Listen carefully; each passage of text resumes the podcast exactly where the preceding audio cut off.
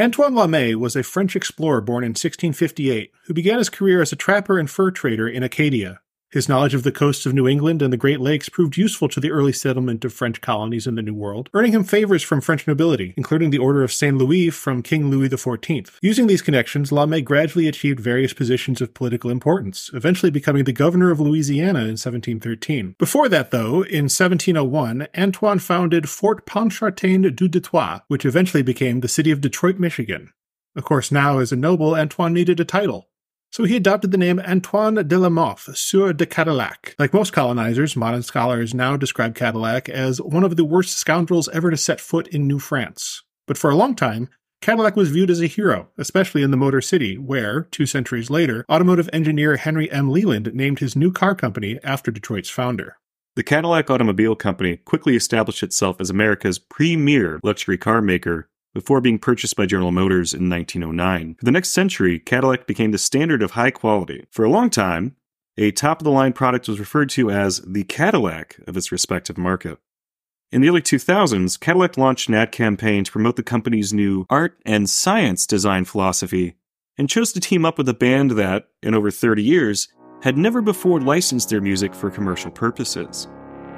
For a reportedly ridiculous amount of money, Cadillac's new TV advertisements brought a little rock and roll to the company's image, using the second track from one of rock music's most influential albums. Today on the podcast, Led Zeppelin 4.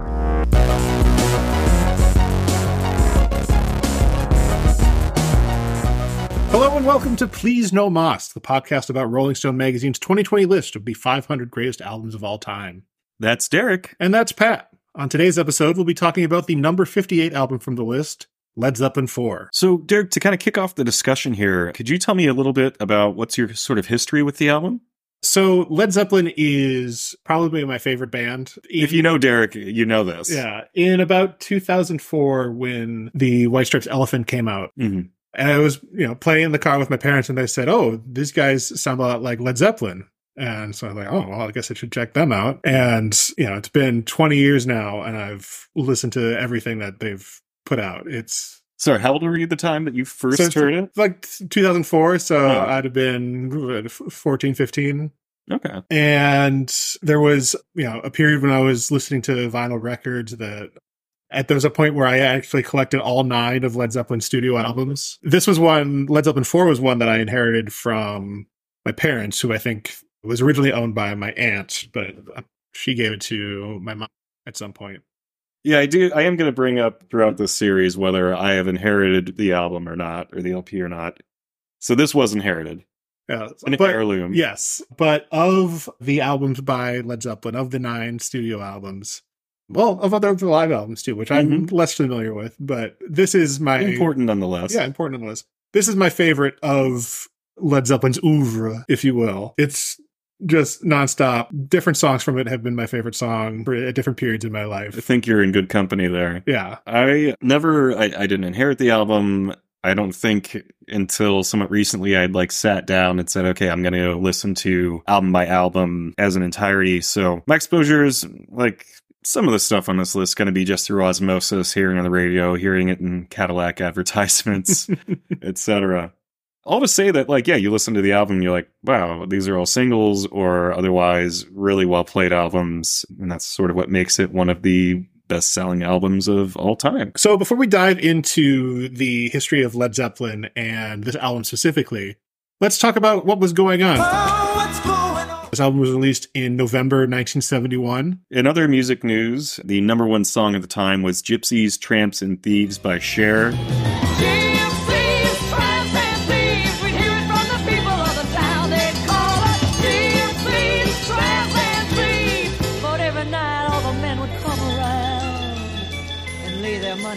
Uh, in this house, we stand Cher. She's fantastic. Although, don't, you know, request a DJ at a wedding to play. Apparently an unpopular song despite our enthusiasm.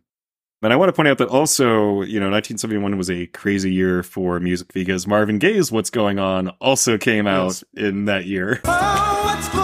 Topic of a previous episode. yeah, and let's see what else. Rolling Stones, Sticky Fingers. We had Topic of a future episode. Hopefully, one of my favorite albums. We had Carole King come out with Tapestry. hmm Isaac Hayes with his Shaft soundtrack. There's a riot going on by Sly and the Family Stone. Yeah, so it is just jam packed.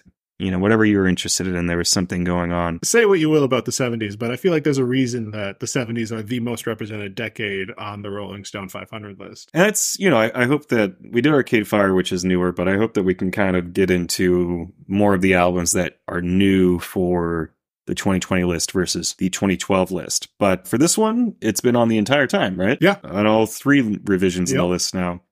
And outside of the music world, the number one movie at the box office on November 8th, 1971 was The Organization. This was the third film starring Sidney Poitier as Virgil Tibbs, following In the Heat of the Night, which won Best Picture in 1967. And then the second installment in that series, They Call Me Mr. Tibbs, which came out in 1970. The plot of the organization is uh, in San Francisco, Police Lieutenant Virgil Tibbs helps a group of idealistic vigilantes expose a drug ring controlled by powerful businessmen. Also born around this time, we have Sacha Baron Cohen, Snoop Dogg, and Winona Ryder, all born in the month leading up to the release of Led Zeppelin 4. You know, if you had asked me, I would never have assumed that Sacha Baron Cohen was as old as Snoop Dogg, but you learn something new every day. Oh, yeah. So, notable births, of course, followed by notable deaths. Duane Allman, frontman for the Allman Brothers, and the subject of a future episode for certain, dies in a motorcycle accident at the age of 24. And finally, John Lennon releases the song Imagine as a single, which would eventually peak at number three on the Billboard chart.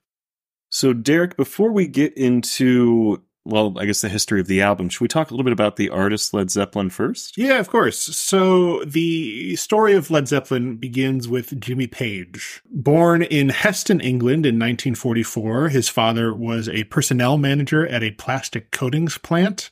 And his mother was a doctor's secretary. He first started playing guitar at age 12 and was largely self taught. As a teenager, he became a session guitarist known as Little Jim P. He played three sessions a day, 15 sessions a week. Uh, How much did that pay? I don't know off the top of my head. To be enough to get you. Yeah, enough. Know, he was making it as a musician at a relatively young age. He played session guitar for The Who and The Kinks and The Rolling Stones.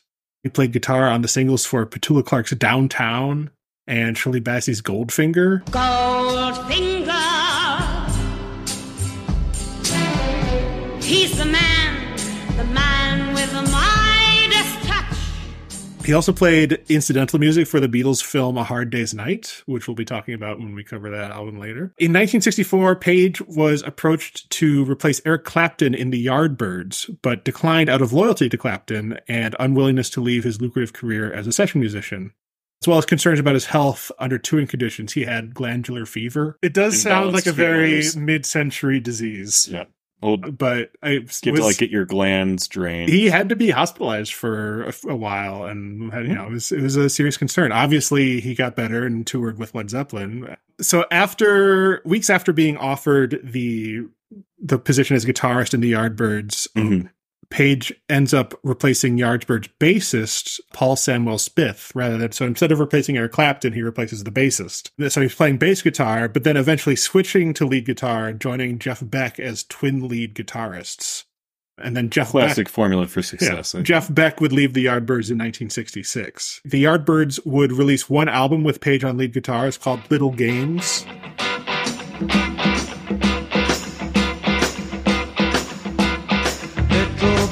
For little boys. I'm growing up and changing all my toys. The album received indifferent reviews and was not a big success. Uh, it peaked at number 80 on the Billboard 200. So then Yardbirds drummer Jim McCarty and vocalist Keith Relf left to form a folk rock duo, while Page wanted to continue with a heavier blues-based sound. Following McCarty and Relf's departure, the Yardbirds were still committed to several concerts in Scandinavia, so they had these tour dates that they needed to fulfill. They had, you know, contracts. Right. Right. Uh, so Page and P- bassist Chris Dreja uh, started putting a new lineup together in order to fulfill these dates. So they needed a vocalist and a drummer. Page's first choice for frontman was was a singer named Terry Reid, but Reid turned the job down and recommended singer Robert Plant from the group Band of Joy, who then accepted the position. So Robert Plant, he was born in West Bromwich, England in 1948 to a Romani mother and a civil engineer father. He abandoned his training as a chartered accountant to become part of the English Midlands blues scene at the age of 16. So another teenager trying to become a musician. Uh, while pursuing his music career, he worked a variety of jobs, including laying tarmac and working at a Woolworths department store. Man of many talents. Yeah, man of many talents. So while he's up and coming, he sang for a number of bands, including a group called the Crawling King Snakes, which brought him into contact with drummer John Bonham. The two of them would cross paths later, as you'll see. Bonham and Plant, as I said, would later play together in Band of Joy. Following Terry Reid's referral, Plant sang Jefferson Airplane's Somebody to Love for Jimmy Page, which won him the job. When the truth is found to be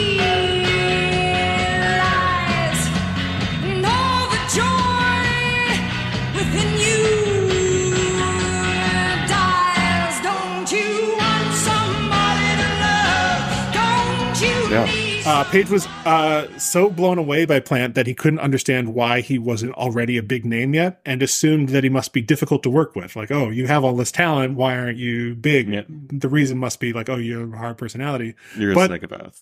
Page and Plant got along great. So Glad to lock that stuff down. So the Yardbirds are still in need of a drummer. So they've got Page, Plant, and Dreja. Plants, you know, having worked with this guy John Bonham before, recommended him. And it's like, hey, we were in Crawling King Snakes and Band of Joy. Get let's, Johnny here. let's yeah, let's bring him in. So John Bonham was born in Redditch, England. Bonham began learning the drums at five years old, making a drum kit from containers and coffee tins. I don't. I think hmm. you know. I think everybody's done that at, when Yeah. they were a kid. Yeah. I was babysitting my buddy's kid, and I'm like, all right, here's a upturned salad bowl. Have at it, boy. His parents, though, I think were a bit more supportive in in that direction. Mm-hmm. His mother gave him a snare drum when he was ten, and then his father gave him a first his first full drum kit when he was fifteen. So that must have been an interesting five years between ten and fifteen when all he had was a snare drum. But And his childhood kit. yeah, and a his childhood kit of his coffee tin. Yeah, he's just got it on music stands. He has everything except for the professional drums. While in school, his headmaster wrote in a report that Bonham would either end up a dustman or a millionaire.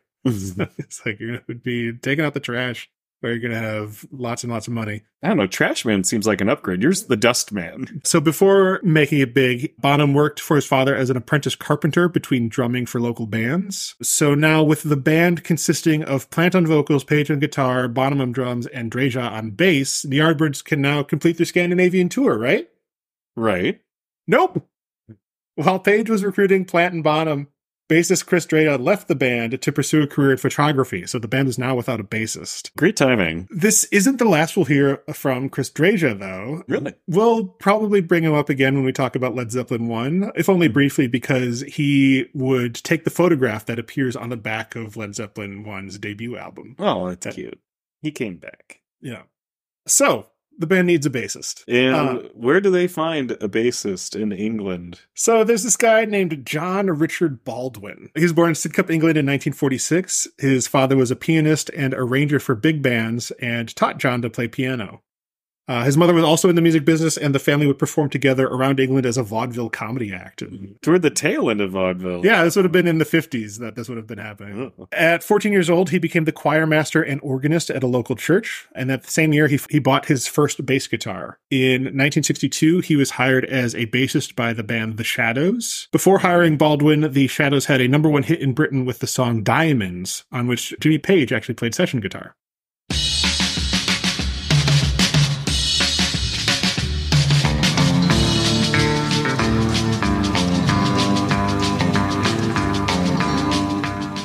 In 1964, Baldwin begins working as a studio, studio musician for Decca Records. Studio magician. studio for Decca Records, playing on hundreds of recording sessions until 1968. During this time, he worked with numerous artists, including the Rolling Stones, on their Satanic Majesties Request. He actually did the string arrangement, uh, which can be heard on She's a Rainbow.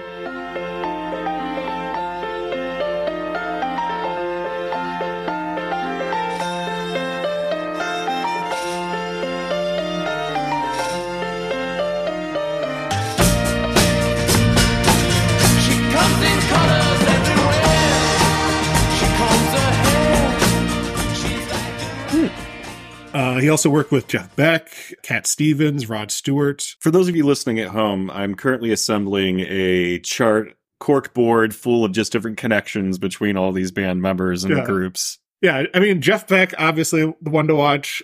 Eric Clapton as well.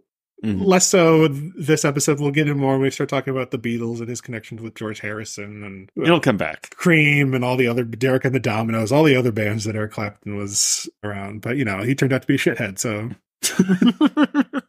So while he is working as a studio musician, John adopts the name John Paul Jones after it was suggested to him by a friend who had seen a poster for the 1959 film John Paul Jones about the Amer- American Revolutionary War naval hero by the same name. While working as a studio musician, he gets burnt out. He says, I was arranging 50 or 60 things a month and it was starting to kill me. So, on his wife's suggestion, Jones asks Page about the vacant bassist position, and Page eagerly invites him to work in the band. The two had previously worked together as session musicians. Uh, Sure. So he's like, "Oh, this guy's amazing. Yes, of course, we want to." That it already. So we now have the Yardbirds are back. We've got They're playing in Scandinavia. Yeah, so a couple new- of tour dates. the new quartet completes the Scandinavian tour as the New Yardbirds, playing their first show together at the Gladsaxe School in Denmark on September seventh, nineteen sixty-eight. Like, imagine buying tickets and being like, "Who are these jerks?" They begin recording their first album, but like I said, that's going to be a story for another time. Before the new Yardbirds could release this new album, though, Chris Dreja issues a cease and desist letter stating that Page was only allowed to use the Yardbirds name for the Scandinavian tour dates. So it's like, okay, now that the tour, tour is over, you can't be the Yardbirds anymore. like, Dreja, give it a rest, man. You quit this. So the band needs a new name, and they decide on Led Zeppelin. Now, how'd they get that? So the name comes from Page's previous experience recording the song Beck's Bolero with Jeff Beck and Keith Moon and John Entwistle from The Who. Page wanted the four of them to form a supergroup, which Entwistle said would go over like a lead balloon. It's unclear if Keith Moon suggested the name Led Zeppelin at this time or if Page changed balloon to Zeppelin later. Is he like a well-known, you know, lighter than air enthusiast, or? Well, it's not, you know, that's a saying like, oh, that'll go over like a lead balloon. Oh, sure, Yeah. sure. But So- the Zeppelin, So uh, a balloon, a Zeppelin is a type of balloon. It's mm-hmm. there's one I think music critic who described like, oh, the Zeppelin perfectly evokes like masculinity as well as it's phallic. it's more it's more fanciful than just balloon. I guess. yeah, lead balloon, not serious.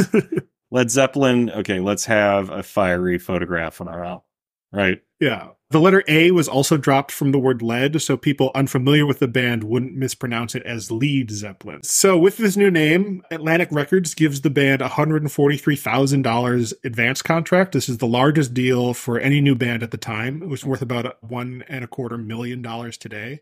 So, they played their first show as Led Zeppelin on October 25th, 1968.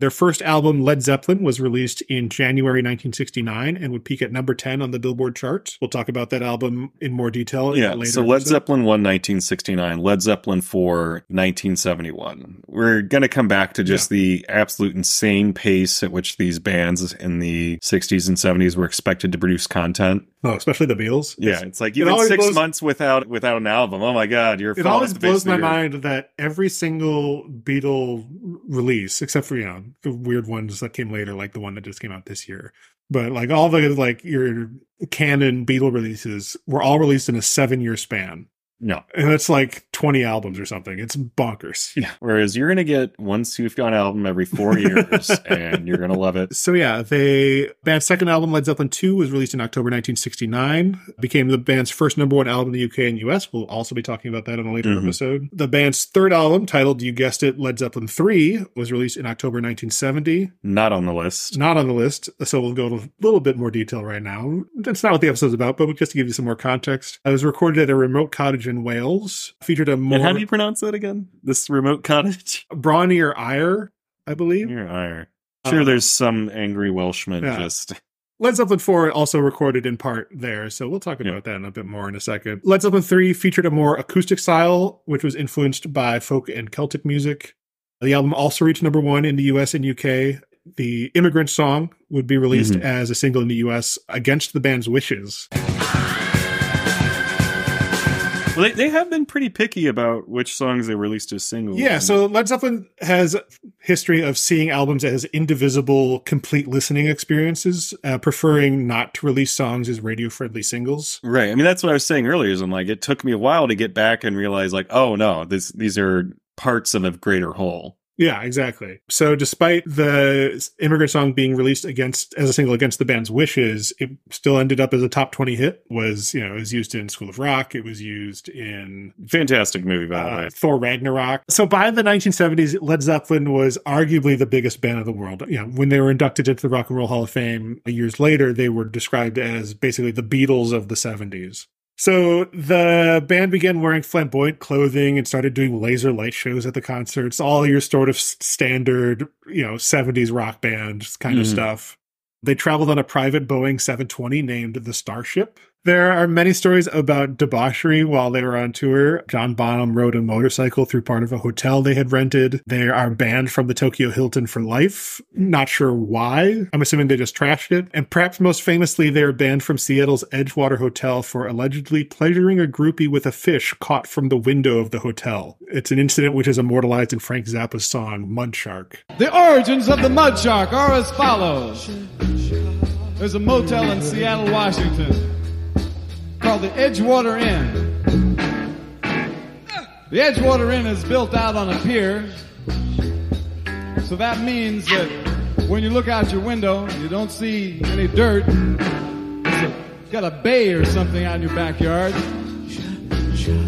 And to make it even more interesting, in the lobby of the aforementioned motel, there's a bait and tackle shop. um, but like the hotel like overlooked the the bay or Mm. the Puget Sound or wherever you know, whatever body of water Seattle's on, and you could fish out the window. That was a thing that they like the hotel marketed, and they caught a fish. Oh, They caught a fish and then did unspeakable things with it. So yeah, that is Led Zeppelin. Sort of and they're the reason why you have to put a credit card down whenever you check into a hotel now. So we know all about the artist and their antics. Let's focus down just a little bit more on the history of Led Zeppelin 4, just the album. Yeah. So, following the release of Led Zeppelin 3, the band took a break from live performances to concentrate on recording a follow up. They even turned down a proposed New Year's Eve gig that would have been broadcast on TV. They wrote the songs for Led Zeppelin 4 at Robert Plant's old family cottage, Bron-Yr-Aur. And now, Pat, you have the chance to win $5. Okay. I will Venmo you $5 right now. If you can tell me, what does Bron-Yr-Aur mean? it's Um, Welsh, I'll give you that hint. Okay. Uh, so when I think of the Welsh, I think of just freaky little people on the island of Britannia. So, hmm. Brawn. I'm, I'm going to say strong man. The, it's The good- Welsh are, are very stout people, good right? guess, but uh, if you translate it into English, it means breast of the gold or hill of gold in English. Breast of the gold. Is this like a Grand Tetons kind of allusion to hills be. and titties? I mean, yes, I think so. Okay. It seems that the Welsh word for breast is also the same word for hill. I think. Hey, if you speak Welsh, let me know. I might have Hmm. that wrong. So, Bron-Yr-Aur, located in a remote part of Wales, as we mentioned, is where they wrote some of the songs for Led Zeppelin 3, including Bron-Y-Aur Stomp. There's no running water or electricity. Uh, it's, it's it's basically what Bon Iver did, but 40 years earlier. the template. I mean, like, yeah, the like musical retreat. I think is kind of a meme Yeah. now Uh, place thing. So when it came time to record the album, obviously they need electricity for their guitars and stuff, so they can't record at Bron-Yr-Aur. They're just jamming out. Yes, they considered recording at Mick Jagger's home, but decided it was too expensive, which is weird to me because they are, you know, they have lots of money, but you know, they're making wise financial decisions. Maybe not good decisions in other parts of their life, mm-hmm. but You don't want it to run out. You don't want the gravy train to Yeah. end. So, did So- they clip coupons? is this canonical? Perhaps. So they recorded much of the album at Headley Grange, which is a country house in Hampshire, England, using the Rolling Stones mobile studio, which, you know, Is this a van? I mean, it's a big van. I think. Oh, it is like a moving van. Yeah, it's kind like of. I'm looking up a picture of it now. That is so weird. So Headley Grange is sort of a rundown place. There was no heating, and Jimmy Page is quoted as saying that they needed a sort of needed the sort of facilities where we could have a cup of tea and wander around the garden and do what we had to do. The, well, the album came out in November, so they would have recorded it several months before. yeah, so do they need the heat? So the album, so that's the whole story. So the album was mixed. So after recording, the album was mixed in Los Angeles in February 1971 with the goal of an April release. But after this mix, the you know Jimmy Page played it for the other members of the band, and they didn't like it. So after this initial mix, the band toured through the spring and early summer. And then during this time, Page remixed the whole album again in July. Himself? Yes. Oh, good. Or, I mean, he probably worked with some people, but it was On his initiative. in terms of the band members involved in the in the mixing, it was just Page. So the album is eventually released, like we said, on November eighth, nineteen seventy one. So technically, the title of the album is Four Unpronounceable Symbols, with each one representing representing a member of the band, similar to what Prince would do with his own name in the nine in the early nineties. Mhm. The so Led Zeppelin wanted to release the album with no title or information in response to the press saying that the band was all hype. It's sort of saying, "Hey, if we're all hype, then we'll release No hype. we'll release an album with no hype and say if it's a hit, then it obviously is we're more than no hype. So there's four symbols. There's the Zoso symbol, or at least a symbol that appears to have be the word Zoso, Z O S O. This symbol is supposed to represent Jimmy Page. Yeah. He has never publicly disclosed the reasoning behind it. Do you think it refers to what is it? Jupiter, I think. Saturn, it? yeah, it's been Saturn. possibly used as early as 1557 to represent Saturn. Uh, Was this one that he picked from like a random pictograph book? No, that was other band members. I'll talk about those. Robert. Plant and what Bonham is Uh, no, Bonham and uh, JPJ. Yeah, John Paul Jones.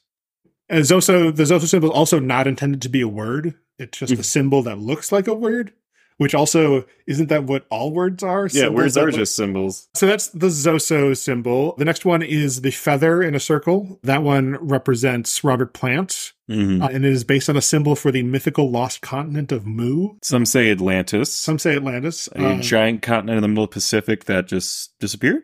The next symbol is the circle intersecting a triquetra, which is the I, I don't know. It looks like a propeller, but there's a circle Yeah. around it. Tri-blade propellers, Yeah. spirograph. So that one is John Paul Jones' symbol, and this one was chosen from Rudolf Koch's Book of Signs, hmm and it's intended to symbolize a person who possesses both confidence and competence. I think competence has got to be the circle. Confidence being the pointy Oh, sure. spirograph, right? That's how I read it. Sure. And then finally, the three interlocking circles uh, represents John Bonham. This is also picked from that same book of signs. It represents the triad of mother, father, and child. And it also this one's easy. This one's the easiest for me to remember because it looks like a drum kit from viewed from above. So that's Yeah, why I always tie it. Oh, that one's the drummer.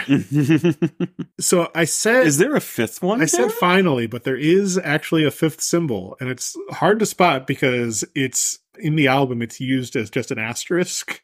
it basically is an asterisk, And it basically is an asterisk, which makes sense why it was used an asterisk. But it Um, arguably is one of the most important symbols there because Well, I mean, of the five symbols, it would be the fifth most important.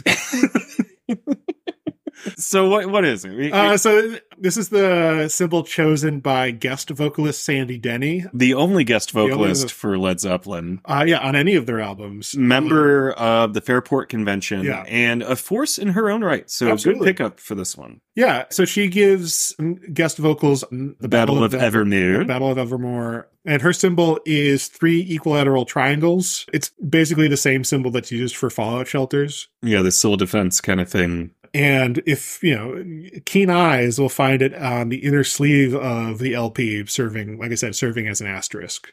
but like one quarter the size of the first four symbols. Like I said, the technical name for this album is those four symbols that are unpronounceable. Because of that, they most commonly, this album is most commonly referred to as Led Zeppelin 4, following the naming convention of the previous three albums. What's it less commonly referred to as? It's also sometimes referred to by four symbols, the fourth album, Zoso, Runes, and even just Untitled. I've heard runes, I think, the second most commonly. I've really only ever seen Led Zeppelin 4. That is by far the most common way to refer to it. The most clear too. It's like I what think- comes what, what comes after three. I think Page and Plant both refer to it as the fourth album. We're free to disregard the artist and interpret things our own way. Well, that's also like given the context in which they're speaking, like they might just be referring to it not as it's the album's title, but like, oh, when we were working on the fourth album, in the same way that any band could refer to The first album. Yeah. So Led Zeppelin 4 is Led Zeppelin's best selling album in the US. It Mhm. peaked at number two behind There's a Riot Going On by Sly and the Family Stone, as well as Was it number one in the UK, I think? I- And tore it up. yeah, in must have- Italy, it was a number two. must have been. Yeah. It was behind, so it peaked at number two on the Billboard chart behind There's a Riot Going On by Sly and the Family Stone, as well as Music by Carole King. Hmm It is the fifth best selling album of all time, period. So on the Rolling Stones list of the 500 greatest albums of all time, in 2003, this was number 66. In 2012, it was number 69. Nice. And then now in 2020 is number 58. So moving around in the 60s, upper 50s, more or less the same spot. Yeah. I mean, which is, I guess I'd say kind of surprising or unusual because there were so many other albums that got kicked off or reorganized when I think it really opened up Mhm. in the 2020 list. But I mean, we'll, we'll save our verdict for the end if Yeah. it belongs th- in that spot yeah, or not. Yeah, stay tuned. A little, little teaser there. Derek, I think it might be time Yeah. for a commercial break. Yeah, let's do a commercial break first. Ba- bills to pay, dogs to feed.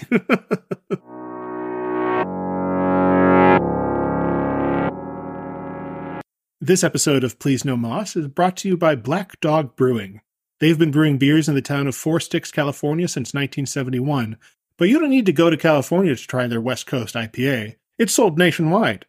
The crisp, cool flavors of their Misty Mountain hops, blended with delicious citrus flavors, will be sure to get your next party rocking and rolling. They've also got their Flaming Heart Red Ale, of which I frankly cannot get my fill. Their Wrath of the Gods Porter also delivers a punch to the nose with its rich coffee and chocolate notes.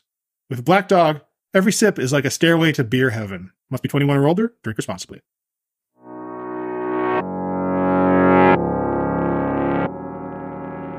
So the album art for this album, the front and back cover is a single image. The so on the front we have there's an oil painting of an old man carrying a big bundle of sticks on his back, bent over using a cane and standing in a field.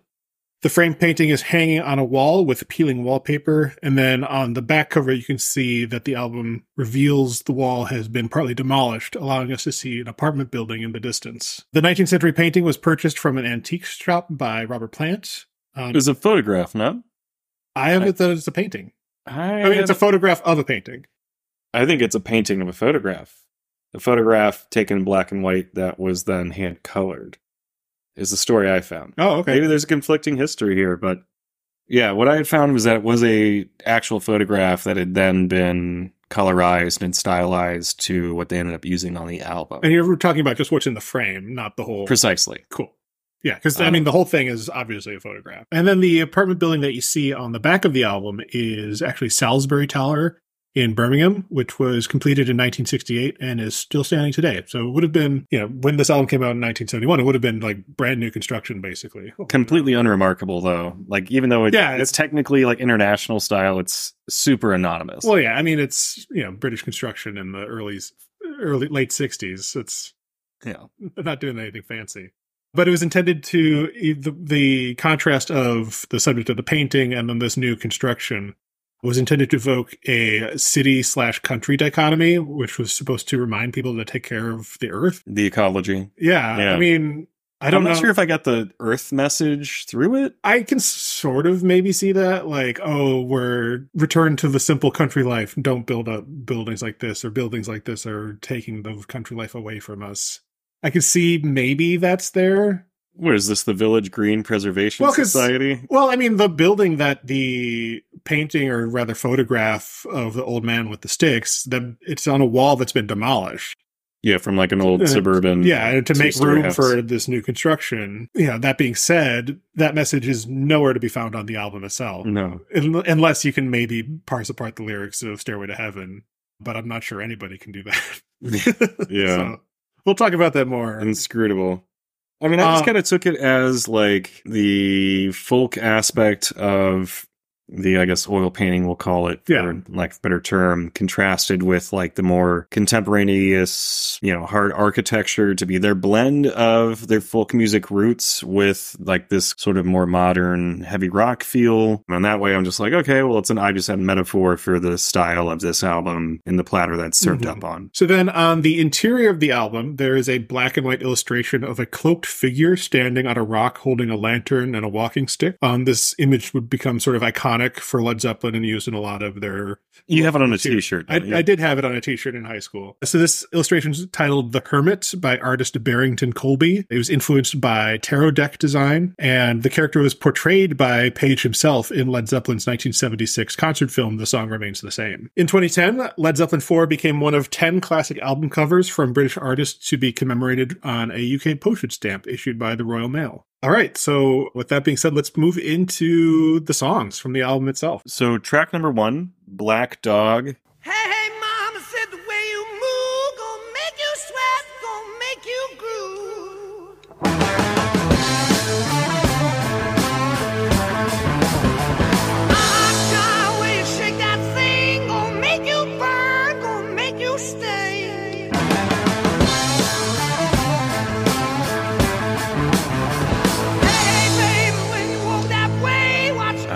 I think we, we were talking about Arcade Fire's funeral, how their intro to their first song, the strings, they're so recognizable on that album. But just starting off with "Hey Hey Mama," like the way you move. Yeah, it grabs your attention right away. Yeah, and uh, the structure of the song is really interesting because it follows a call and response, something that I was associated, you know, growing up in the Catholic Church as like a religious type of music. But you're talking earlier about a completely secular inspiration here. Yeah, according to my research, the call and response dynamic from Black Dog was inspired by the song Oh Well by Fleetwood Mac. Can't help about the shape I'm in. I can't sing, I ain't pretty, and my legs are thin. But don't ask me what I think of you. I might not give the answers that you want me to.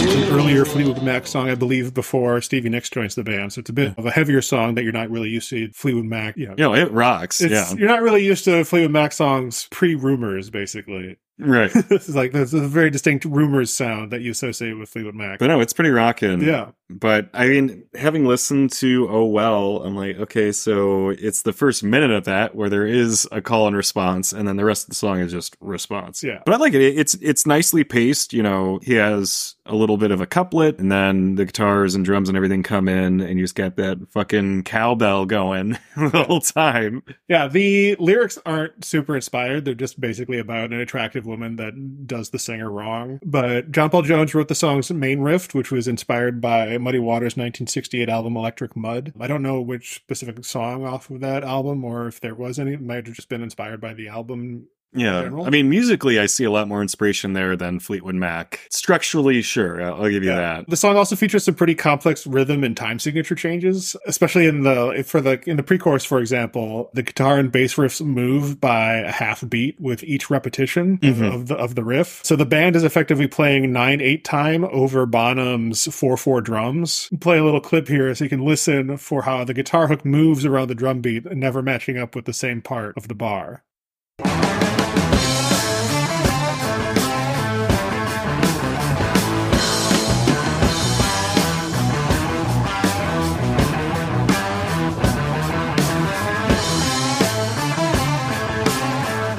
I imagine this is probably inspired by them just like kind of jamming out in the country house and like, oh yeah, we just naturally kind of shift when you're out in the studio, sanitized environment, and I saw a there was an Instagram reel where this guy was like, "Oh, trying to transcribe Black Dog," and he gets to this one riff where it's just not in time at all, and it's just like trying to figure out the time signature and just like what is going on there, and it's really just like do what feels good. I think, it's Yeah. sort of the the annotation that would be on the sheet music there. yeah, I mean, you can have you know drums or something following a standard signature, and then layer on top of that. I mean, Mhm. I, I, mean I, sh- I should say jazz maybe sounds like that. I'm sure there are professionals who are playing in dedicated time signatures and things there. So this song was named after a black Labrador retriever, perhaps a stray, unclear, that would wander around Headley Grange while the band was recording the album. And then the song was released as a single on December 2nd, 1971, about a month after the album's release, with Misty Mountain Hop as the B side. And then the song peaked at number 15. So for the second track, Rock and Roll,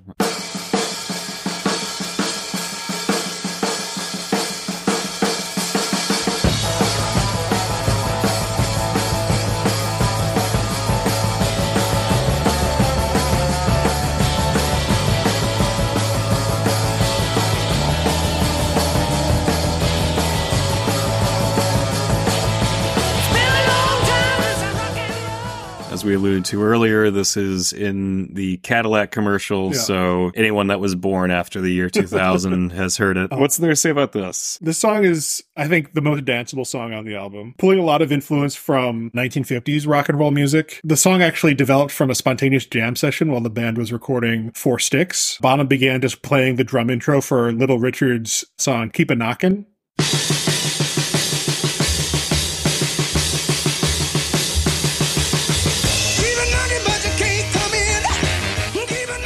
And then Page added a Chuck Berry style guitar riff on top of that drum intro. The lyrics also about returning to the days of simple 1950s rock and roll music. Plant sings, It's been a long time since the Book of Love, which is a reference to the song Who Wrote the Book of Love by the Monotones. I wonder, wonder who, who, who, who wrote the book of love?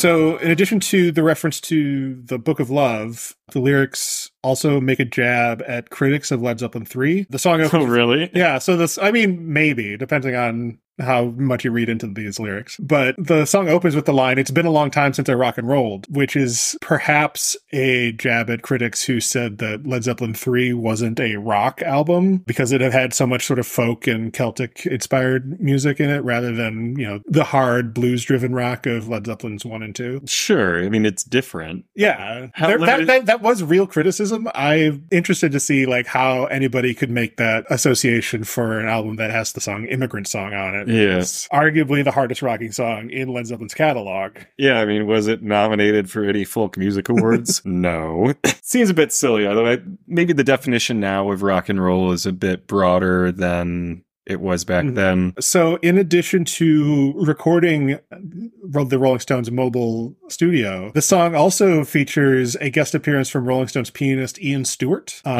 Ah. Yeah, he's playing the keys on this, which is interesting because usually John Paul Jones plays the keyboard or, Mm. or piano for most of other Led Zeppelin songs. But he wrote this song, right? With Bonham. I mean, it was sort of a jam, but yeah, with this and Black Dog, it's a hell of a one-two punch to open the album. Mm-hmm. Uh, it keeps the energy going. Yeah, I mean, I've always associated these two songs as being sort of parts one and two. Of, like they always just go together in my mind. Yeah, to the point that our untaped conversations, we've confused them a little bit, Yeah. both of us. And the only other thing I'll add is that this song peaked at number 47 on the Billboard Hot 100. All right, so the next song up is The Battle of Evermore. The queen of light took her bow, and then she turned to go. The prince of peace embraced the gloom and walked the night alone. In the dark the night seemed to This song was written by Page on a mandolin that he borrowed from John Paul Jones while they were at Headley Grange. He had actually never played mandolin before and writes this whole song on a mandolin. Uh, Being a complete, completely unmusical person, at least when it comes to strings, is it that hard to transpose? I mean, I guess it's are- a different scale. There are two more strings on a mandolin. There's eight strings on a mandolin versus hmm. six on a guitar. But, you know, It's shorter, so they're just kind of notes are shifted around, right? I mean, I'm not, I don't play either guitar or mandolin, so I couldn't tell you. I just know that there are eight strings on a mandolin and six. We need our resident banjo player Yeah. here to explain. well, there's five strings on a banjo, so it's entirely different. Five's right out. But I do know that Page also played the 12 string gu- guitar. So, you know, split, half. split the difference. So you get an eight strings on a mandolin, right? That's how it works. So Plant added lyrics inspired by a book that he was reading about the Scottish independence wars. I don't know which lyrics specifically, but I know the lyrics also make allusions to Lord of the Rings, a frequent theme in Led Zeppelin's work. Of course. I refer to him by the, I guess, derogatory title, the Lord of the Rings fan band. Usually when I'm, we're also talking about Pink Floyd in the same conversation. Yeah. So Lord of the Rings references are also featured in the song Ramble On from Led Zeppelin 2. And Misty Mountain. Misty Hop. Mountain Hop, which we'll talk about more on this album later. Uh, you've got lyrics in this song like the dark Lord rides in force tonight. It could be reference to Sauron. You know, it specifically calls out the ring wraiths ride in black. Oh, right. There's no other literature in which, or anything else in the world that features ring wraiths other than Lord of the Rings. So it's pretty. Do we know, like, personally, were they, like, fans of Tolkien, I guess, growing Jimmy up? Page or- was for sure. Okay. So yeah, Lord of the Rings stuff. The song also features a duet between Robert Plant and singer Sandy Denny from the folk rock band Fairport Convention. Oh, bring me Sandy Denny. This is the only female vocalist heard on any Led Zeppelin songs and or any guest vocalist for that matter. So it's usually just Robert Plant singing, but here we get a guest vocalist. So I'm looking at like the history of the Fairport Convention here, and at the Bath Festival of Blues, Plant played the role of narrator, and Sandy Denny being the town crier. I mean, they they criticized, I guess, Led Zeppelin three as being a folk album. Is this kind of like a fuck you? Like we'll actually get a, a well known British folk artist on this one and make it a rock album in the end. I mean, maybe. I'll take it. The part of the song that I really like is uh, towards the end of the track, there's these cool harmonies that happen, and then it sort of gets discordant for a little bit, but then it resolves in a really cool way.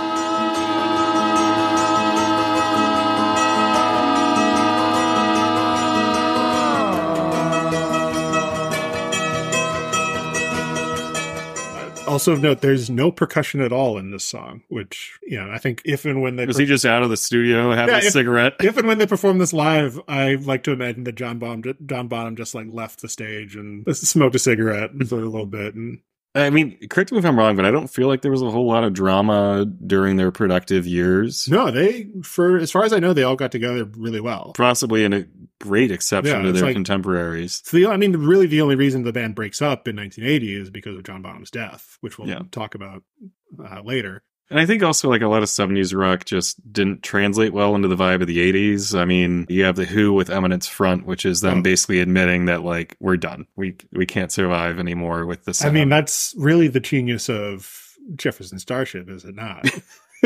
the genius, truly to be able to go from White Rabbit to We Built This City on Rock and Roll, genius move. genius. Four dimensional chess. It's like uh, how many songwriters can write both of those songs?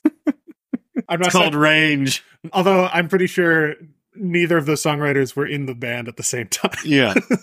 oh, good lord. Okay, so anything else on Battle of Evermore? Uh, no, that that's all I got. It's it's a fun little folksy kind of tune. yeah. Recommend checking out the live performances, I guess, like with most of these songs anyway. Yeah, So, side one finishes with Stairway to Heaven. There's a lady who's sure all that glitters is gold, and she's buying the stairway to heaven. When she gets there, she knows if the stores are all closed, with a word she can get what she Well, definitely not my favorite song on the album. I'd say possibly one of its most important in terms of legacy and popular culture impact. yeah. We could probably do a whole episode on just this song, so we'll try to keep it as brief as we can. But there's a lot. Which is to say, not very brief. yeah, there's a lot to talk about here. Yeah. So Page wrote this song over a long period of time, putting bits of taped music together. So that's why it sounds so disjointed. Yeah, I mean, there's lyrically. there's pretty much three distinct parts that are Mm. sort of Frankenstein together, to borrow a term from the Edgar Winter Group. Most of the lyrics were improvised by Robert Plant as Page played the song next to the evening fire at Headley Grange. And the fact that the lyrics are improvised doesn't really surprise me because it's they're sort of all over the place with new age proverbs, condemnations of materialism, and religious illusions. There's no real cohesion to the lyrics at all. No, I mean, can you build? Yeah, you can't build any sense of meaning. Out Yeah, of it. it's like the, if there's a bustle in your hedgerow, Don't be alarmed. don't be alarmed now. It's like, should I be alarmed if there's not a bustle? What? It's quiet, too quiet. I mean, Uh, does it just get back to the whole idea that like you can see the symbols but don't read into them? You can listen to the music but don't read into that either. Is it just purely? uh, I don't know. for I think acoustic? the, I love the music on this song. Like eh, all of it, like the flute at the beginning. The I mean, the guitar solo is a classic. It's one of the great guitar solos. Oh, time. yeah, yeah, sure. I, I guess what I meant was like the lyrics themselves, are they just meant to be like another instrument rather than like Oh, I see having like interpretable meaning? I see what you're saying. And- I feel like there's an attempt meaning. I don't know how successful it is. There was an attempt. well, I feel like the song's trying to say a lot of different things rather than just hmm. one central message. Because there's certainly like condemnation of materialism is the easy one to point out. You know, there's a lady who's sure that all that glitters is gold and she's buying a stairway to heaven. Who's selling it? Is it the church? Perhaps maybe this is a whole like takedown of Indulgences. indulgences. I mean, if there was one of their albums that you could describe as medieval, perhaps this? Yeah, absolutely. So, like I said, the song consists of three distinct sections. There's the quiet introduction on the finger-picked acoustic guitar, mm-hmm. accompanied by actually recorders. I said flutes earlier, but it's a recorder. Then there's a slow electric middle section with a long guitar solo. Again, one of the great all-time guitar solos, frequently like number one on lists of greatest guitar solos. I can't wait till we get to talk about Maggot Brain. And then the song ends with a faster hard rock section, and then ending with a sort of vocal only epilogue that slows it back down. Yeah, it's not so much a key change as just like Yeah. different I mean- embodiments of the same theme. So obviously, like the hard rock at the the third section, let's say, is Yeah. my favorite. I think gets to what the song should be, hmm but I think it's just so funny that like It is like a seven minute song. It's yeah, so John Paul Jones plays the recorders on the original recording, but then for live performances, he uses a synthesizer Mhm. uh, for that part. Does he play any other like I guess woodwinds technically on the album? I thought he was Mm. just Not to Bass guitar. my knowledge right now. I might be deeper in my notes somewhere, but John Paul Jones really like he's nominally the bassist for the band, but he's also just like I'll play whatever. a virtuoso. Yeah, for say. sure. I feel like often you'll find that the bassist is one of the more talented members of the band, Mm-hmm. in in my experience. The song was first performed live in Belfast in March 1971, months before the album comes out, Mhm. and the crowd was allegedly unimpressed with the song because they were wanted they wanted to hear something they knew. Yeah. They wanted to hear something from the first three albums. Play me something spooky. For these live performances, the song often goes over 10 minutes long. Robert Plant would add some ad libs. I don't know if you've listened to the version from Song Remains the Same. And the forests will echo his laughter. Does anybody remember laughter? I just want to say on the album itself, Led Zeppelin 4, or at least the remaster, which is all I've been able to find, Uh-huh. It is at eight minutes and two seconds. Okay. But also, it's at 900 million plays, Ooh. which the second highest is Black Dog with 348 million, just being the The, the title tra- track. yeah. But yeah, definitely never released as a single, but I think Modernity has voted that, yeah, it, as a single song, the most listenable. Yeah. listen to. For live performances, Page would also use a double necked guitar because he switches from a six string to a 12 string. Mm-hmm. And so he's able to do that within the same song without having to like physically pick up a new guitar. It's easier to do in the studio. You can just cut and edit it together. Uh, but when you're performing it live, you need to be able to make that transition quickly without having a you know a roadie throw you a guitar off stage. Throw your guitar and then not catch it. So in 1982, a full uh, over 10 years after the song is released, Mm-hmm. American televangelist Paul Crouch claimed that there were hidden messages contained in Stairway via t- a technique called backmasking. We're talking about backmasking. Yeah. So we'll play that section for you now uh, that allegedly contains references to Satan. Forward or backward? We'll play it. We'll play it backwards for you. Okay.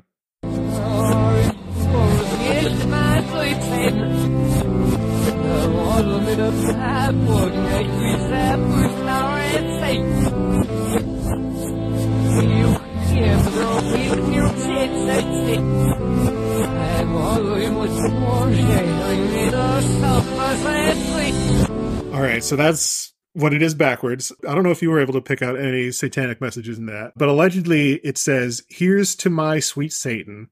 The one whose little path would make me sad, whose power is Satan. He'll give you, he'll give you 666. There was a little tool shed where he made us suffer, sad Satan. Just, I mean, is it just like haters frustrated that the lyrics forward don't make any sense? So they're like, well, obviously there has to be something else going on. Yeah, I don't know. Following these claims, California Assemblyman Phil Wyman proposed a state law requiring warning labels on records containing backmasking. Led Zeppelin has mostly ignored these claims that there's this hidden backmasking messages in there. I have a quote here from one of the band members that says, Our turntables only play in one direction, forwards. Audio engineer Eddie Kramer called the allegation totally and utterly ridiculous. Why would they want to spend so much studio time doing something so dumb? Yeah, I don't know about you, but I, my ears don't really work in reverse. Yeah, Robert Plant said, To me, it's very sad because Stairway to Heaven was written with my very best intention. And as far as reversing tapes and putting messages on the end, that's not my idea of making music. Yeah, I mean, do you think they were really doing that in the studio? I mean, over the span Uh. of like a couple weeks? Like, come on. But that is not the only controversy surrounding this song. Page's opening guitar licks resemble an instrumental from the song Taurus by the band Spirit, written by Spirit guitarist Randy California. So in 2014, uh, nearly 50 years after the release of, Mhm. of Stairway to Heaven, Spirit bassist Mark Andes and a trust acting on behalf of Randy California sued Led Zeppelin for copyright infringement. Yes, I'm going to love every episode where we get to talk about copyright and I can present my really outspoken views about how it should Okay. be abolished. And this is a perfect case to establish why copyright law. So we'll play both parts for you now. So here is the Led Zeppelin intro for Stairway to Heaven. Mhm.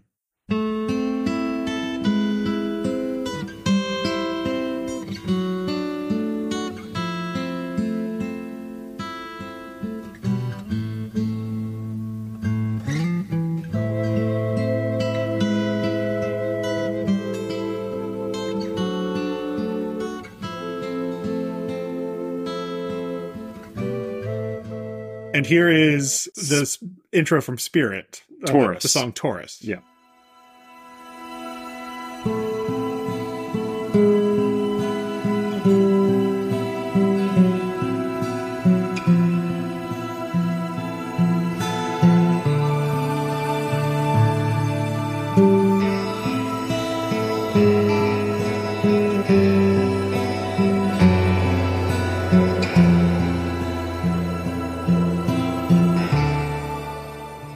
That they resemble. Whether it's copyright infringement is a whole other bag of beans. I mean, so when you actually get down to like the facts in the case and like the actual analysis, and they're like, okay, so there's like eight notes that are like almost identical, but these have commonality to so many other different songs that you can't say that Taurus had a copyright on these like fundamental building blocks. Well, it's also important to note that Led Zeppelin had opened for Spirit in their first US tour and would have been familiar with the song Taurus. Access is definitely a big part of it. Every single one of these things, the jury verdict comes out incorrect. I have in Um, my notes that the jury it was initially ruled in favor for Led Zeppelin. Like the jury found it didn't amount to infringement. Oh, okay. So And the then- reason I'm getting this and then- confused and is then Tor- and then Spirit appealed. denied on appeal. Yeah. They, the Ninth Circuit clarified en banc that they had been interpreting copyright law incorrectly based on this inverse proportion rule or inverse ratio rule, which was basically they were factually trying to assess how much, like what proportion of a song had been copied or infringed, which that's nowhere in the actual text Yeah. of the copyright law. So they dispensed with that, but like basically the courts are realizing that this was a lot of times just a cash grab. Yeah. So in summary, Led Zeppelin gets sued in 2014. Mhm. In 2016, jury rules that there is no copyright infringement. The case gets appealed, and then in 2020, the court again rules in favor of Led Zeppelin. So while the two tracks may sound similar, legally speaking, there is no copyright infringement. This is the reason I make this distinction is because Led Zeppelin has been accused of stealing a lot of their material. For purposes of this episode, nothing has been stolen for Led Zeppelin 4 unless, you know, you disagree with the court's ruling about Stairway to Heaven. The only other case that might be controversial is When the Levee Breaks. We'll talk about that later in this episode. Oh so- oh my god! Yeah, let's get on. The, let's talk about something So- else. There's enough. um, so as I mentioned, the guitar solo considered one of the greatest of all time. Jimmy Page actually recorded three different solos for the song and spent a long time deciding on which one to actually use for the album. Rolling Stone named this the number 61 on their list of 500 greatest songs of all time, despite never being released as a single, again, because Led Zeppelin likes to view their albums as sort of indivisible listening experiences. Mhm. Stairway to Heaven still became the most played song on the radio in the US. Which what a weird song to have on the radio. It was, but it was insanely popular. Like people were calling in requesting the song, and DJs were like, "Well, we don't have the single for it, so I guess we just need to like drop a needle towards the final track on side one of this." Wasn't like what DJs would do is just put like a marker on a Probably, yeah, to that- indicate like they the must tracks. they must have done that. That's Yeah. but still like to have that level of you know that's just an extra little step of work that they need to do rather than just putting the single on. God forbid DJs earn their salary.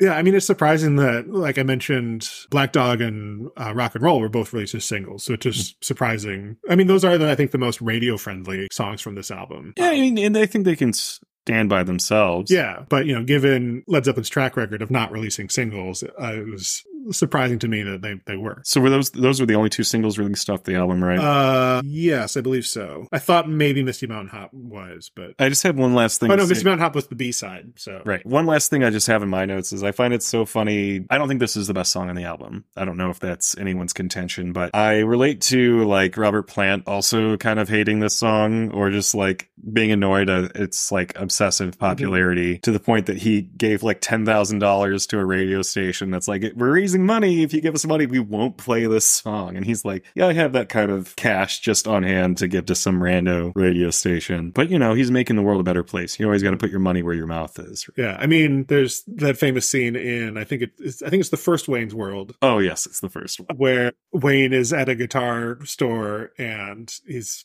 He, well, he needs help. He needs help. He's getting ignored by the the clerk. Can I can I tell? Yeah, go for it. Okay, yeah. So he comes in the guitar store after salivating at the white guitar in the glass case on the front window. So he's like, "Oh, I know how to get some help," and he like plays a couple notes, and the clerk comes over and like puts his hand against the uh, guitar strings to stop the music and says, "Hey, man, no stairway," and points at the like across the wall. There's a sign that says, Uh-huh. "No stairway to heaven." Well, what's especially funny about that scene is because Led Zeppelin's so protective of their IP. Again, you know, they hadn't, uh, you know, No license for no commercial license for commercial use for until 2001. That the notes that Wayne is playing on the guitar before he's stopped sound nothing like Stairway to Heaven. See, I, I didn't catch that the first nor the last time, most recent time I've watched Wayne's World. So- and that might be a different. So there's a chance, and and I've heard different stories on this because I was a kid when it came out, when Wayne's World came out in theaters. Mm-hmm. So I didn't see it in theaters. I saw it on VHS years later. right. There's a chance that when it was in theaters, it actually did sound like Stairway, but then for the home video release, it they changed it so it sounded completely different. Oh different. my god. I There are so many conspiracies I in this can't confirm this because it's lost to time, basically. so if you saw Wayne's World in theaters, please let us know. Yeah. We we need an expert to weigh in here. But Like, okay. yeah, Are there if any more remember, remember that specific two second clip from Wayne's World? good? The last thing I'll say about this song is that starting in the 70s and well into the 80s, it became very popular for high school dances to end with this song. You, you might you might know the Barenaked Ladies song, Grade Nine.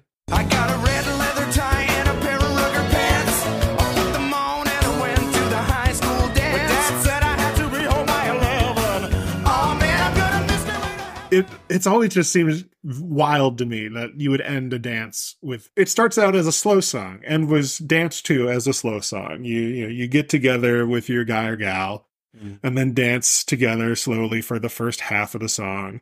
But then the song changes into this sort of hard rock anthem mm-hmm. almost. And Anthem's a good term. and so it's like, how did that transition work while the song is playing to switch from the slow dance into the fast dance and then back to the slow dance as the song goes to the epilogue? Do they did they do that part? I don't know. If you danced in Heaven at your prom, let us know.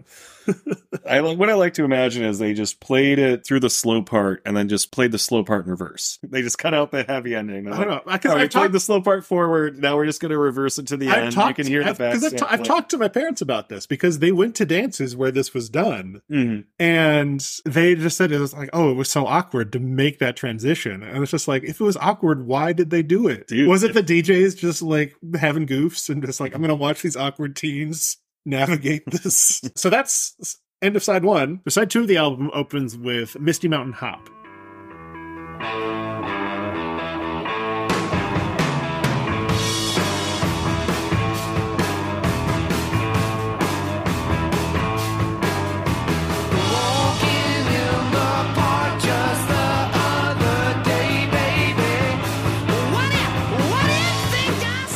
This is another Tolkien reference, the Misty Mountains being a location in Middle Earth. Plant wrote these lyrics about dealing with the clash between students and police over drug possession. There was a legalized pot rally in Hyde Park in London in 1968 where the police made arrests for marijuana possession. And apparently this was an event that Robert Plant just happened to be walking past or maybe intended to go to based on Is the pot smoke the mist? Could be. I mean, he says he was really out of his mind and didn't know what time it was. Been there. This is probably, I think, the most fun song on the album for me. The the guitar and it's sort of bouncy and Yeah, I mean, I think if you're talking about like old school rock and roll inspirations, it has that just kind of rolling tempo to it. Mhm. What I really find interesting is the kind of way the vocals delivered like staccato along with, we'd said earlier, the downbeat Yeah. like the drums and things. Yeah, it's just got a like a very regular kind of pacing to it. And when he like breaks from that format in the lyrics, yeah, I mean, it, it's like kind of more beautiful kind of thing that's emphasized by how regular the lyrics previously fit hmm. in with the rest of the music. So if you think that the end of side one is Stairway to Heaven, which in my, you know, confused brain is lyrics don't really make a lot, but they're just there to add another layer of music to the whole composition. And then you come into side two with this, where again, the rhythm of the other instruments is primary and the lyrics are secondary to that, or the delivery of the lyrics is dictated by those other instruments. I think it makes sense thematically. It carries you through the natural break mm-hmm. in flipping the record. So I don't know. I just say it's it's a really interesting lyrically, vocally kind of song. Yeah, I mean, John Bonham's killing it with the drums on this one. The drums always stand out to me. I, I think that sort of lends, like, helps support the bounciness of the song and just to help really lay down that beat. Um, yeah, and the way it mixed, like the drums are the most prominent. Yeah. The only other thing I'll add is we've got John Paul Jones on electric piano here, and some of the chords he's playing, it's just like, what are you doing back there? Which is something I didn't really notice until I've started listening to the song again for this podcast. Mhm. And it's just like, what are these chords? Like, what is happening? Take a good look at yourself and describe what you see. He's playing to the same rhythm as the rest of the song, but the notes he's playing don't match what anything anybody else is doing. Yeah, I And not from just like a harmony perspective, because it's not harmonious. yeah, it's like are these chords actually like being built, or are you just Yeah. like it almost sounds like a chord being misfingered? Yeah, it sounds like he was drunk and like I know when to play, yeah, but I don't know what to play. One of these days, we'll get somebody in here that can actually read sheet music to a professional level, a competent level, and can elucidate it. But yeah, it'd be interesting to see like what the music, sheet music, actually looks like. Yeah. So the next song on the album is Four Sticks.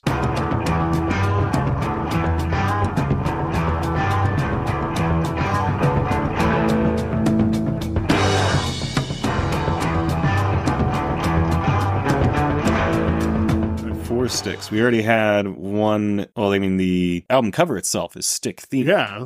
So that I mean that's what I've always sort of in my head sort of imagined this as the title track of the album for that reason. There's, I was talking with our friend Moochie once about this album, and it was like, "Oh, Led Zeppelin 4," and then I immediately go, "Oh, Four Sticks," and he's like, Four Sticks is the song that you remember off that album?" And it's just like. Well, it's because the guy's got a bunch of sticks on his back. The title for this song comes from John Bonham playing the drum pattern with four drumsticks. oh my god. I've seen not a video of him playing it, but I've seen other people playing it with four sticks, and they just have two drumsticks in each hand, gripping- Doubled up, doubled not up. Like, it's like, between their like. yeah, they're not like, but it's not like a marimba player or something where they're spread out, and so I don't know what benefit playing with two extra sticks is giving here.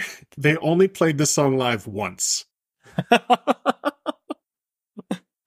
they knew. Well, because it has really com- complex time signature changes, it's constantly shifting back and forth between f- five eight and six eight. There's there's probably some pattern to it, but just as So it was like 13 4 or As a- something, or 11 ca- 4. yeah, as a casual listener, it's it's hard to tell when those shifts are. Because it doesn't seem to be regular. Well, this probably, you know, you're talking earlier about how the guitar riffs in Black Dog are transposed as the song goes Yeah. on. So I guess it's just a theme in the album. Like, of all the songs in the album, they had the most difficulty recording this one. so that's why they only played it once. Yeah. Live. Anything else here? I mean, aside from the drums, there's this. I like the part where the guitar kind of sounds like a clock bell chiming. There's also a fun sort of fun, fuzzy synthesizer sound during the bridge that I like. Mm-hmm. And then in the outro, Plant seems to have just like a full on breakdown.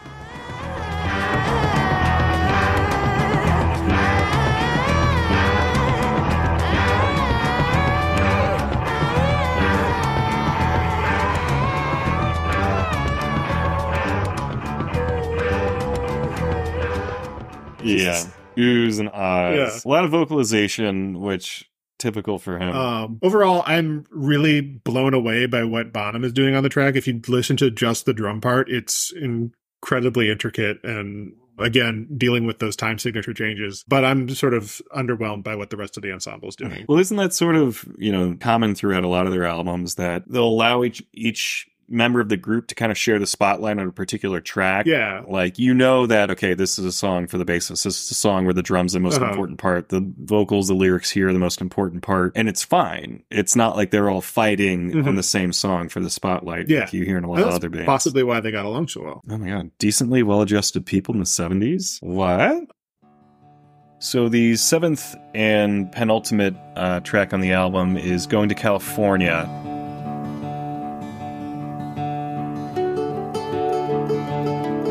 Spend my days with a woman unkind. Smoke my stuff and drink all my wine. Very much, I, I'd say, possibly the most folky of any of them on there. Like even Stairway to Heaven has the rock part at the end, Yeah. but this is pretty mellow all the way through. Yeah, definitely slowing things down here. You know, because you need, you need to give space on the album. It can't be all fire and flames. Could you dance to slow dance to this song? Would this have been a better prom song? I, I don't think so. The lyrics are a little, yeah, Yeah, it- they're they're decipherable, and the meaning is definitely not what you want. Well, this is sort of a love song. The lyrics are about Californian earthquakes, but also trying to find the perfect woman. You know, and for Robert Plant, who wrote the lyrics for this song, that perfect woman might be Joni Mitchell. I don't know if this if you read about this at all. I have not read nor heard about this. So the, the song was loosely inspired by Joni Mitchell. Robert Plant, big fan, may have had a bit of a crush on her at the time. I mean, who did? So the lyrics "To find a queen without a king" is a reference to Mitchell's song "I Had a King" from her debut album, uh, "Song to a Seagull." I had a king in a tenement castle. Lately he's taken to painting the pastel walls brown. He's taken the curtains Uh, it goes on to say, in going to California, the lyrics go on to say they sh- they say she plays guitar, cries, and sings, and during live performances, Ride a white mare in the footsteps of dawn, trying to find a woman who's never, never been born. Yeah, so during live performances, Plant would often add Joni to the end of that stanza. Oh, that's so cute. Was this an unrequited love? Eh, As far as I know, yes. Plant later would admit that the song is a little embarrassing lyrically, but it does it did sum up a period of his life when he was 22. Yeah, I mean, is this kind of like like a reference to sort of more hippie music in the '60s, like going to California? Oh, yeah, I think You absolutely. know, put a flower in, or going to San Francisco, put a flower in your Yeah, hair. for sure. You know, especially these guys being from London, I think that's the other center of the counterculture at the time would have been London, but uh, the American center was definitely San Francisco. So no drums in this one as well, Again, Bonham off smoking a cigarette. or a joint. I mean, you know, the A, first j- verse a jazz smoked cigarette. my stuff and drank all my wine. a jazz cigarette. Jazz cigarette. Oh. Song was originally titled "Guide to California," um, Oh, it doesn't really offer much advice. but the title was changed during Page's trip to LA for the original mix of the album. So when he was actually going to California. Yeah. Oh, what I want to say earlier is again, it's a departure from a lot of the other songs in this album, but I feel like if it was covered or released or something on like a Fleet Foxes album, Oh, it yeah. would have fit that vibe very well. Mhm. So yeah, it's definitely I think has folk credentials more than a lot of other things. But the quote not being a rock and roll album label was never applied to Yeah. Led Zeppelin 4 despite like having a really great folk song. Well, I think Or multiple. Yeah, ones. well, because I think by this point people had sort of settled into Led Zeppelin three, and they're Mhm. like, okay, Led Zeppelin can do more than just rock your socks off. They can do a bunch of stuff, and But they still start with Black Dog on the album, yeah, nonetheless. well, because you know that's their bread and butter. But they, the Led Zeppelin was constantly just like moving ahead of the critics. Like the critics wanted to judge their new album based on the merits of their previous album, and they were always trying to innovate and make you know make new stuff. You know, still sounded like their old stuff, but was you know they would do you know more folksy Celtic songs like on three and four. But yeah, that, That's the end of that. that's and then California. We're on to the last song on the album. And so the album then closes with the song "When the Levee Breaks."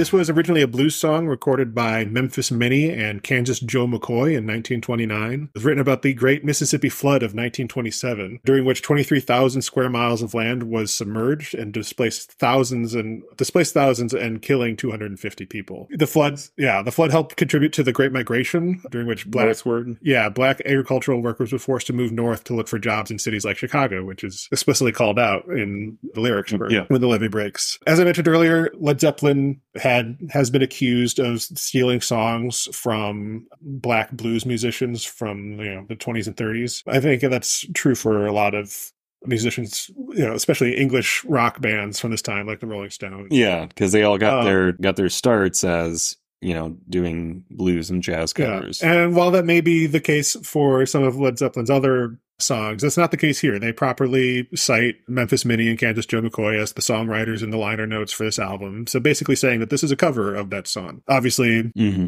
updated for 1971. But they still kept, you know, the lyrics and I think the simple verses help Yeah. to. There's a rhythm to the vocals that help the other Yeah. elements shine. John Bonham plays the drums on this one. It opens with this big drum break.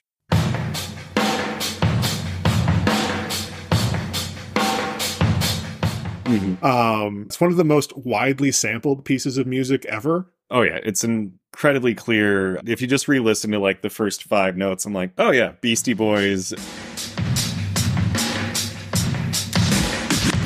Because mutiny on the bounties what we're all about. Aboard your ship and turn it on now. Eminem. Yeah, Rhymin' and Stealing by the Beastie Boys is a big one. So this the drum part for this song was actually played in a stairwell at Headley Grange. With micro- the microphone being hung at the top of the stairwell, Bonham played drums at the bottom of the stairwell. Well, they had the ideal ambiance for the drum part, and I believe actually sort of inspired a trend in rock music at the time of recording the drum parts in these very tall rooms so that you could, you know, Let's have the acoustics, you know, get Yeah. the mic far enough away that the reflections off these hard walls for the Mhm. bass drums and things would be good. So, in addition to vocals, uh, Robert Plant plays the harmonica that you hear on this track. Oh, it's so good. Yeah, it sounds like a train. Portions of the song were recorded at a faster tempo and then slowed down in post production, which is meant to give the sort of sludgy sound that you hear. The guitars sound like they're slowed down a little bit. Okay. right? Yeah. Definitely you can in the way that like the responses from being plucked. This is also the only song that wasn't remixed in London. So there was the original mix in LA, and then Page brought it back and remixed everything except this song. Was- He kept the original. Yeah, I kept the original mix for this one. Music critic Robert Christgau called this the album's greatest achievement over Stairway to Heaven. He says that it plays like an authentic blues song, but has the grandeur of a symphonic crescendo. Similarly, music critic Stephen Erlewine says that this is the only song on the album on par with Stairway to Heaven. So if you're going to listen to two tracks from Led Zeppelin 4, Stairway to Heaven and, and When the Levee Breaks, in that order. I mean, whatever order you want. I mean, that's the order presented in the album. Yeah. So do we feel like, you know, starting off with Black Dog, ending with When the Levee Breaks, pretty good bookends to it? Yeah. Like what's the what's the journey through the album here? I think it almost reflects like Led Zeppelin's musical career up to this point. So like you've got Black Dog and Rock and Roll, hmm. which sound very much like their early work. Often One and two. One, yeah. And then you got Battle for Evermore, Stairway to Heaven, and uh, going, going to California, Oh, yeah. Oh yeah. which have the more folksy sound from Led Zeppelin 3. And then When the Levee Breaks, I think brings it back towards the roots. Sort of like this is the sound that we want to, and maybe even Yardbirds kind of stuff. not the Yardbirds, but like really just like hard blues. Like this, these are our influences, and we Mhm. want to just like take that and transform it into something new. And I guess it's their homage. It doesn't exactly like chart a course for where they went in their later albums. no, not at all. I was gonna. Yeah, it, it's not a. It's not a preview. I, if anything, your songs like Stairway and Misty Mountain Hop are perhaps more in that direction. Mhm. Yeah, especially on House of the Holy. I think. Uh, I'd say House of the Holy. Of the Holy, and then Physical Graffiti, where they get more symphonic with songs like hmm. Kashmir. Yeah, if you look at the totality here, yeah, you have callbacks to other things, but Four Sticks just kind of seems like Four Sticks a fun a- skit. Four almost Sticks is a weird one. Yeah, Yeah, it is about the drums. It's really, yeah, it's really just Bonham showing off, in my opinion, and just everybody else trying to keep up. It's like good for him. Yeah. We've talked about all the songs in the album track by track. Do you want to take a little break right now? Yeah, let's, you know, got to pay those bills. Let's hear an ad. Hey there, fellow adventurers. If you're a fan of epic quests and legendary battles, you need to check out this episode's sponsor, Battle of Evermore Shadow Legends, a mobile game from Zoso Studios. You'll embark on a quest through the misty mountains to solve riddles, battle with ring wraiths, and slay the Dragon of Darkness, all while earning legendary loot. Choose your character class, customize your gear, and assemble your own band of heroes. If you're already an Evermore fan, then check out the new expansion, Battle of Evermore Flood of Darkness. The levee has broken, flooding the realm of Evermore. Your heroes must explore mysterious dungeons and conquer challenges on your way to collecting the four runes needed to defeat the Dark Lord behind it all. That's Battle of Evermore Shadow Legends and Battle of Evermore Flood of Darkness. Pick up your swords and fly. And we're back. So, having talked about the album, should we talk about how it was received at the time and the legacy sort of here? Yeah, so it, the album received overwhelming praise from critics. Lenny Kaye from the Rolling Stone said that if this was the band's most consistently good album yet. Robert Christgau, who we're going to hear a lot from, he's one of the you know Village Voice music critic. He was a mm-hmm. big name in Long music, career. music criticism. Yeah, he called Led Zeppelin 4 the definitive Led Zeppelin and hence heavy metal album. Again, Stephen Erlewine said that Led Zeppelin 4 defines not only Led Zeppelin but the sound and style of 70s hard rock. It's a big, influential album, gets a lot of praise from critics. On the 2020 Rolling Stone list, you know, they have a little blurb that we like to read. So for Led Zeppelin 4, they start out by quoting Robert Plant, who says, I put a lot of work into my lyrics, Robert Plant told Rolling Stone in 1975. Not all my stuff is meant to be scrutinized, though. Things like Black Dog are blatant, let's do it in the bath type things, but they make their point just the same. On their Towering Rune titled fourth album, Led Zeppelin matched the raunch of Black Dog with Plant's most poetic lyrics on the inescapable epic ballad Stairway to Heaven, while guitarist Jimmy Page veers from the blues apocalypse of When the Levee Breaks to the mandolin driven Battle of Evermore. It sounded like a dance around the maypole number, Page later confessed.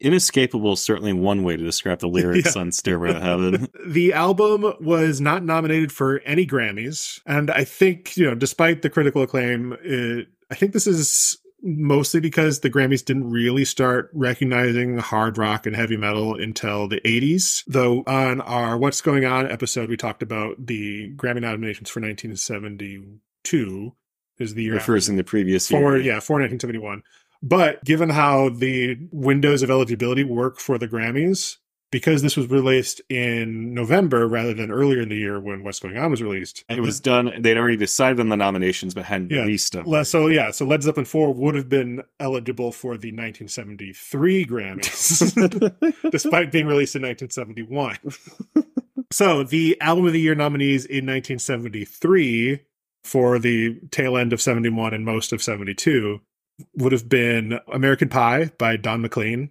Mhm. Moods by Neil Diamond, Okay, um, Less familiar with that one. the original Broadway cast recording of Jesus Christ Superstar. And then future episode, we've got Nilsson Schmilsson by Nilsson. And then the winner for Album of the Year in 1973 was The Concert for Bangladesh by multiple artists. It was a sort of fundraising live aid type thing. Oh, okay. You know, Uh, that's sort something of- in my high school, Yeah. Bangladesh. It was led by George Harrison, but there's a number of other artists involved with that project. Where'd the band go after the success of Led Zeppelin 4?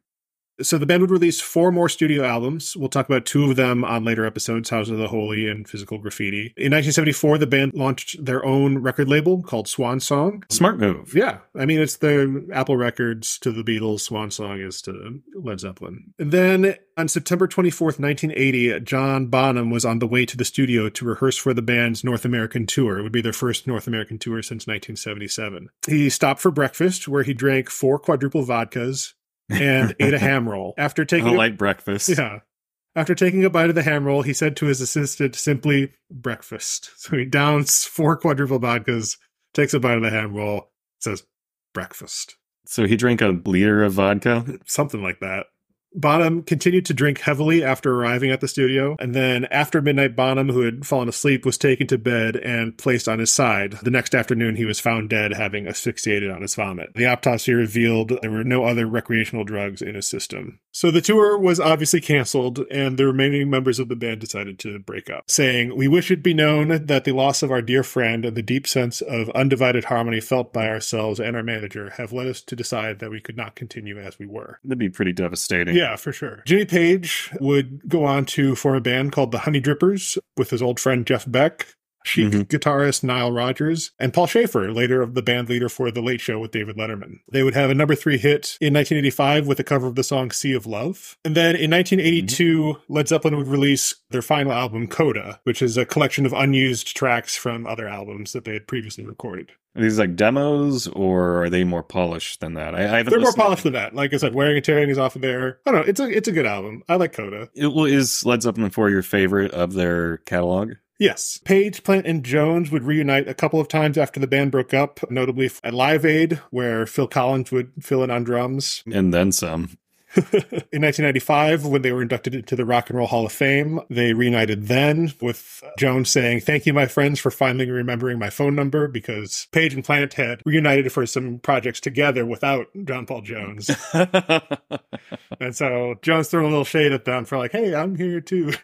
Friendly jabs. Page and Plant would release an album together in 1997 titled Walking into Clarksdale, which I think got Grammy nomination, but I think it's just largely off of their uh, reputation rather than the Their quality star of the power. album. Yeah. Making Yeah, so lost time. When that album was released, they were planning an Australian tour, but had to cancel after the album didn't really sell. Uh, oh my god. in 2007, there's a big reunion concert where Page Plant and Jones all reunite, and then Jason Bonham, John Bonham's son, playing on drums. That concert set the Guinness record for the highest demand for tickets for one music concert with 20 million requested tickets. Taylor Swift hasn't overtaken it. Well, this was in 2007, so I don't know. And this was just for one concert. Taylor Swift does a big tour where you can divide up those 20 million tickets into different multiple shows. This concert sparked speculation of a reunion tour, but Robert Plant already committed to touring with Alison Krauss. He had released an album with her that also got Grammy nominations. Might have even won, not maybe not album of the year, but a very well received album from them. Page and John Paul Jones reportedly considered going on tour anyway without Robert Plant, possibly replacing him with Steven Tyler from Aerosmith, but then they abandoned that project. I mean, as much as I don't really like Aerosmith, I feel like they could have made it work. Sound wise, I think it would have meshed okay. Well, 2007, the wait one more year, you get the guy from Wolfmother to do his Robert Plant voice, which he's already doing. Uh, I mean, that's sort of one of the things about the legacy of Led Zeppelin is there's now been not one but two bands that sound exactly like Led Zeppelin. You've got Wolfmother in the 2008 ish, mhm. and then in the last couple of years we've had Greta Van Fleet, who sound again exactly like Led Zeppelin. It's just like It's a good it's, sound. it's like it's it's almost the only only way to like be successful i- as a like a rock band in the modern music industry is to sound like Led Zeppelin. Or another previously well received Yeah. band. Yeah. Well, yeah, because Unless you're doing indie rock. Well, I mean, in modern like pop music, so dominated by hip hop that it's hard to break through as a band, especially a rock band. So you need to basically stand on the shoulders of giants, as it were. Jimmy Page would receive an OBE in 2005 for his charitable work. That's Order of the British Empire. So he's not a knight, but he's in that. He's not Sir Jimmy Page. He's but he's Jimmy Page. Mr. Jimmy Page. He's Jimmy Page OBE. And then Plant would receive a CBE. I forget what that stands for, but similar to an OBE in 2009 for his service to popular music. So, so he didn't do anything philanthropic. He's just a better musician. well, he would have I, arguably more success as a solo career, especially with his uh, work with Alison Krauss. right. Jimmy Page, he did was in the Honeydrippers and then a few other side projects, but Yeah. it's always been like Jimmy Page is Led Zeppelin, where Robert Yeah. Plant is Robert Plant is Led Zeppelin, and also he did this Alison Krauss stuff. And his solo career, Now and Zen, the closest Led Zeppelin adjacent song I, Um, album I have. Think of the closing ceremony for the Beijing Olympics. I don't have this in front of me, so I'm this. Yes, the timing is right. So closing ceremony for the Beijing Olympics. They're you know they do the thing where they say, okay, and then in four years we're going to be doing the Olympics at this location, and at the closing ceremony, the, that Olympic committee puts on a little show to sort of sign off. Mm-hmm. And Jimmy Page played, I believe it was "Whole Lot of Love" from Led Zeppelin One. it was Uh, going to London, right? yeah, because they were yeah the 2012 Olympics would be in London. Yeah, Leona Lewis, Jimmy Page with David Beckham making an appearance. Of course. Yeah. David Beckham arguably still is the most famous British athlete of all time. Very cool. so yeah. So with that, what are your final thoughts on this album? So where was it on the list again? 50, 58. 58. We have the data to look at what's been in like the top 50 and how that's changed Yeah, over. we're, we're outside the, three top 10%. here. It's cum laude, if not summa cum laude for the class. Okay. Yeah, I mean, I, I think top 20 easily. If we're talking about ranking these on impact, you know, the inspiration they provided for other people and a sense of like the quality of the actual work in it, Mhm. I think it excels in the by those three measures at least. So yeah, 57 right above it on the 2020 list is the band, the album by the band. A little bit for yeah, self-titled. You also have like above them, you know, Prince's Sign of the Times, David Bowie's Station to Station. I mean, maybe there's a good single from that, but I haven't really listened to that album ever. So it, it should at least be in the 40s, judging by, you know, what's ahead of it in the 50s. So I think it's definitely lower ranked, but if you look at what it used to be, it was in the 2003 list 66, on the 2012 list 69, and then, like you said earlier, 58 here. So it's moved up, but not by enough. Yeah.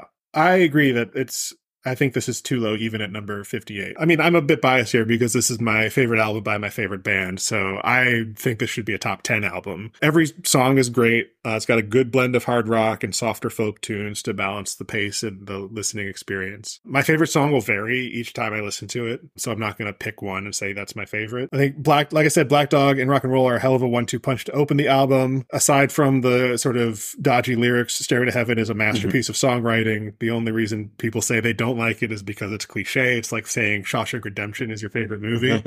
I will take no offense to the insinuation here. I'm just doing it for clout or hipster points. Four Sticks and Battle of Evermore are probably my least favorite tracks from, but for different reasons. Not to say that I dislike them. I still love both of the songs, but if if I had to pick songs as my least favorite for the album, it'd be one of those two. Yeah, I mean, I think it's just because I don't play drums, but yeah, Four Sticks is probably, you know, my bottom choice on the album too. Yeah, I must have listened to Going to California like a hundred times before I learned that it was about Joni Mitchell.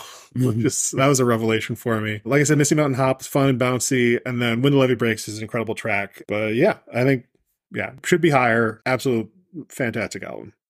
Yeah. So Oh. this is, yeah, we did number one, number 500, number 58. Fifty eight. So we're going to bounce around a little bit. Yeah, we're bouncing around. We're feeling fun.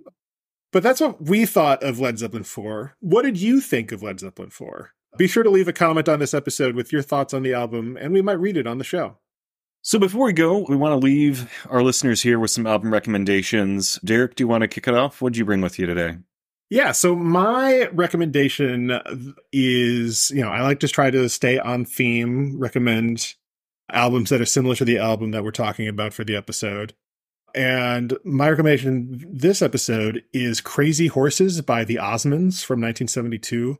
Yes, you heard me right. The Osmonds, as in Donny Osmond.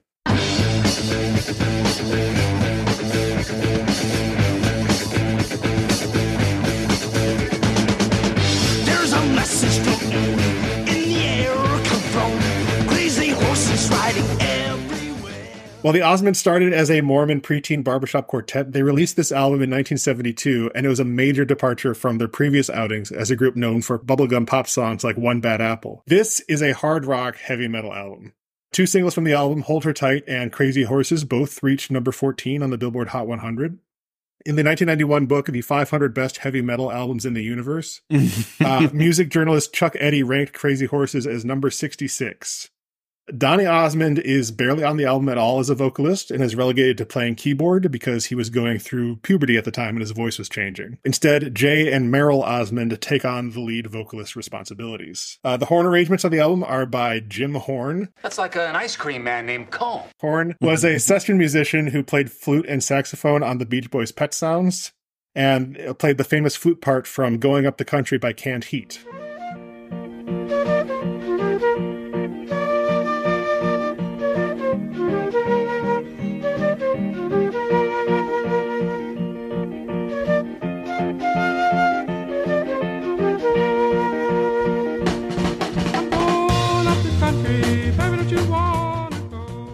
Uh, he would later tour with John Denver. The opening track, Hold Her Tight, features a guitar riff so similar to Led Zeppelin's Immigrant Song that I'm frankly surprised that the Os- Osmonds weren't sued by Jimmy Page.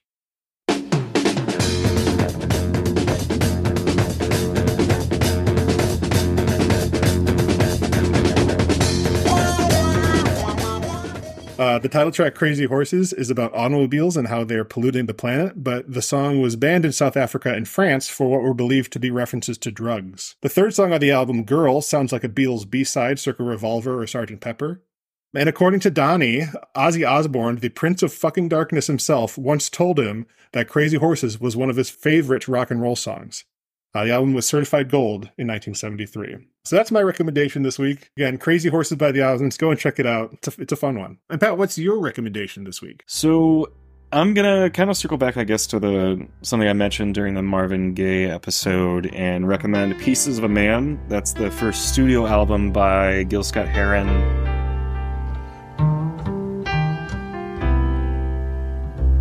jagged jigsaw pieces